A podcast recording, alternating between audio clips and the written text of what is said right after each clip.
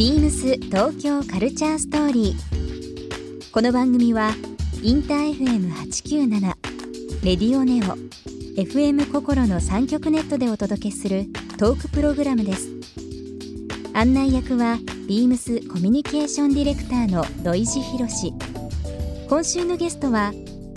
田村浩二です料理人の田村浩二さんをお迎え SNS や口コミで人気のミスターチーズケーキにかける思いや今後の夢などさまざまなお話を伺います BeamsBeamsBeamsTokyo Culture Story Beams Tokyo Culture Story This program is brought to you by Beams ビームスありとあらゆるものをミックスして自分たちらしく楽しむ。それぞれの時代を生きる若者たちが形作る。東京のカルチャー。ビームス東京カルチャーストーリー。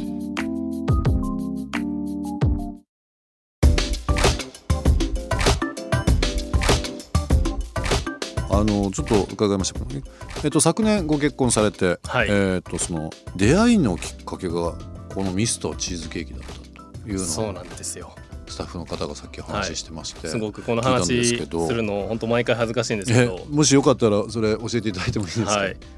この当初始めたばかりの時はまあそのインスタグラムのストーリーから始まっていたので、まあそのインスタで DM が来るのがきっかけなんですね、うん。まあそこでまあ購入方法であるとか、はい。配送先をお聞きしてまあやり取りをしてたんですけど、うん。まあその本当に初期の頃に奥さんから連絡が来て、うん食べたいですと食べたいですと。でまあ普通にその時は販売をしていただけなんですけど、うんまあ、たまたま当時僕が住んでたとこと家が近かったんですね。あそうなんですか。でまあすごくなんかこう記憶に残っていて、うんでまあその後、まあチーズケーキがちゃんと事業になりそうだなと思ったので、まあライターさんであるとかフォトグラファーさんを探してますよっていうのをまたインスタのストーリーに載せたらご自分のはいインスタに上げられて。そしたら奥さんがまあもともと PR の仕事をしていたので、うん。私その仕事のお手伝いができるかもしれません。と連絡をいただき打ち合わせをする中で、まあ、お互いに気を引かれたというような感じなんですけど。なんかあのー月曜日からいろいろお話伺ってるとこの田村さんの潔さと縁で仕事がこうどんどんどんどん広がってるっていうこの2つすごい思ってしまいますけどね。いやもう僕本当に全てが縁だなと思っていて、うん一番最初に働いたレストラン以外僕自分で選んでないんですよ全て誰かからの紹介とかお声がかかることでね。たまたまこううまくいってきた部分があるので、うん何かそういうまあ縁というか運は持ってるのかもしれないですねなる。ほどね。じゃあ今はあのこの事業に関しても奥様もご一緒にお手伝いとかされてるんですか？そうですね。あの PR の部分だけうん。たまに仕事を手伝ってもらってるというような感じですね。あのさっきクラウドファンディングの話ですとかこの SNS の話ちょっとしましたけども以前までは、まあ、例えば、えー食べ物を特集されてる雑誌が出たりあとはテレビのワイドショーも含め情報番組で、えーこういうお店できましたというので多分皆さんが情報を得る機会が多かったと思うんですけどなんかこう実店舗を持たずして、えー SNS で、まあ、広がっていく口コミが広がっていくっていう風なものだと思うんですけど以前その田村さんが働かれてた、えーフレンチですとか、はい。そういったところっていうのはあの、まあ、もちろん両方あるとはいええー長年人の口コミですとか、はい。まあ、何かこう報道で出たりだとかっていう部分多いと思うんですけど今回この事業を立ち上げられてなんかこう不思議に思いませんでした？なんかこの情報の伝播の仕方とかお客様とあのメッセージでやり取りを直接するというか。はい。コミュニケーションがだいぶ変わってると思いますけどね。そうですね。なんかもう本当にまあ単純にネットがすごいうん。影響力あるなっていうのを、まあ、僕が多分すごく感じてきているので、まあ、シェフでそのツイッターをやってるとか、まあ、ノートっていうアプリでまあその文章を多くの人に届けるみたいなことをしてる人がうん。まだ僕が始めた当時はほとんどいなかったんですね。うん。なので、まあ、そのツイッターでなんかシェフがこんなことつぶやいてるみたいなものをまあ、いち早く察知してくださった方たちが、まあ、興味を持ってくれて、うん。まあ、チーズケーキを買ってくれ。でそれをまたツイッター上で拡散していただうん。くっていうようなことが、まあ、自然とこう生み出されていったのが、うん。まあ、本当に時代にはまったというかそうですよね。今だとねすごく、まあ、そういう SNS を、えー活用しているシェフたちはすごい増えたんですけど、うん。まだ2018年の当初はほとんどいなかったのでいらっしゃらなかったですか？今はね本当当たり前のようにね出てますしね本当増えましたね。なんかご飯屋さん行く時もああいうサイト比べサイトとか情報発信サイトを見るよりは実際行かれた方がまあ写真撮られたり感想、はいコメントされたりとかしますけど結構そういうのを気にして見るようにしました最近。うんすごいやっぱり増えましたね。出ましたよね。うんなんかこうお店側からの一方的な情報よりは実際食べられた人とか過ごされた方が何を感じたかっていう方がなんかこう近いかなと思うんで。そうですね。でもあの以前までは東京でというような、まあ、名店だったら大きい都市でみたいなのありましたけど本当に仮に田村さんみたいなそのビジネスモデルであれば極端な話ですけどお水が美味しいとか、はい家賃が安いとかいい食材が手に入るとかっていうことを考えるとこれ本当に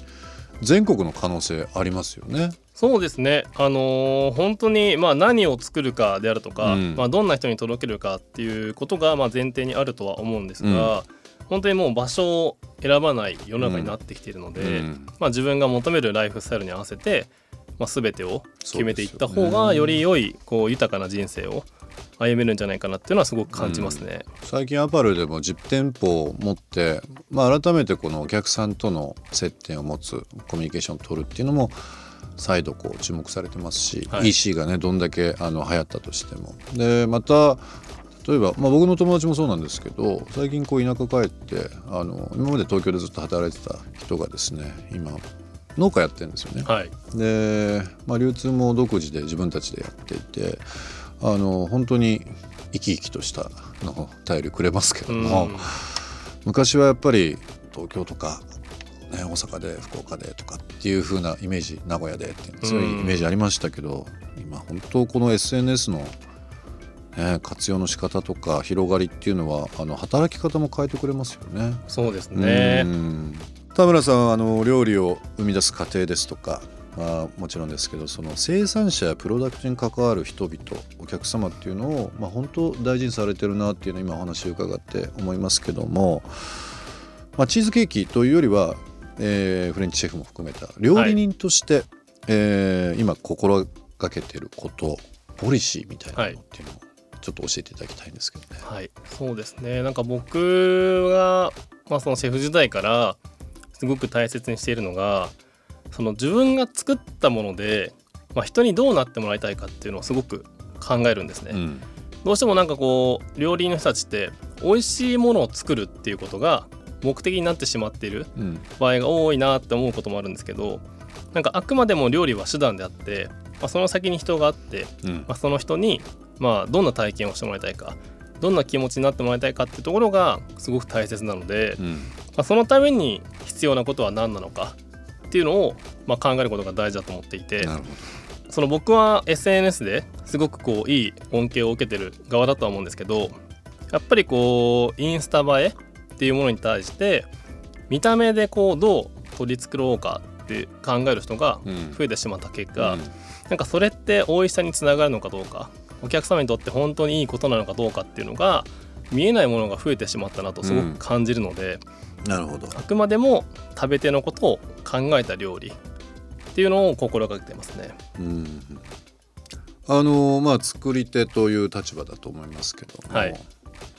食べ手の方はい、として最近ものすごくこう衝撃だったご飯屋さんとか体験ってありましたか？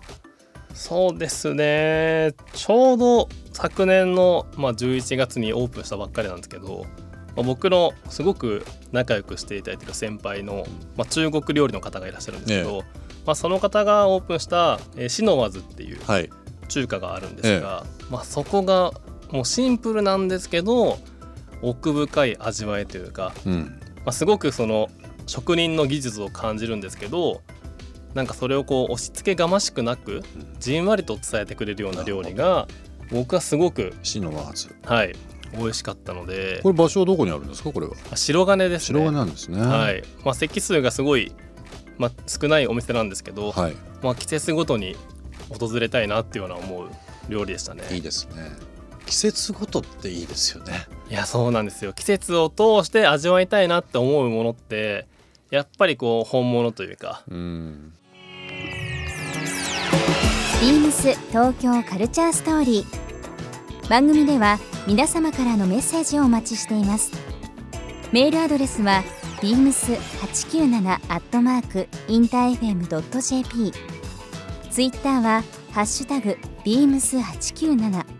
ッシュタグ beams 東京カルチャーストーリーをつけてつぶやいてください。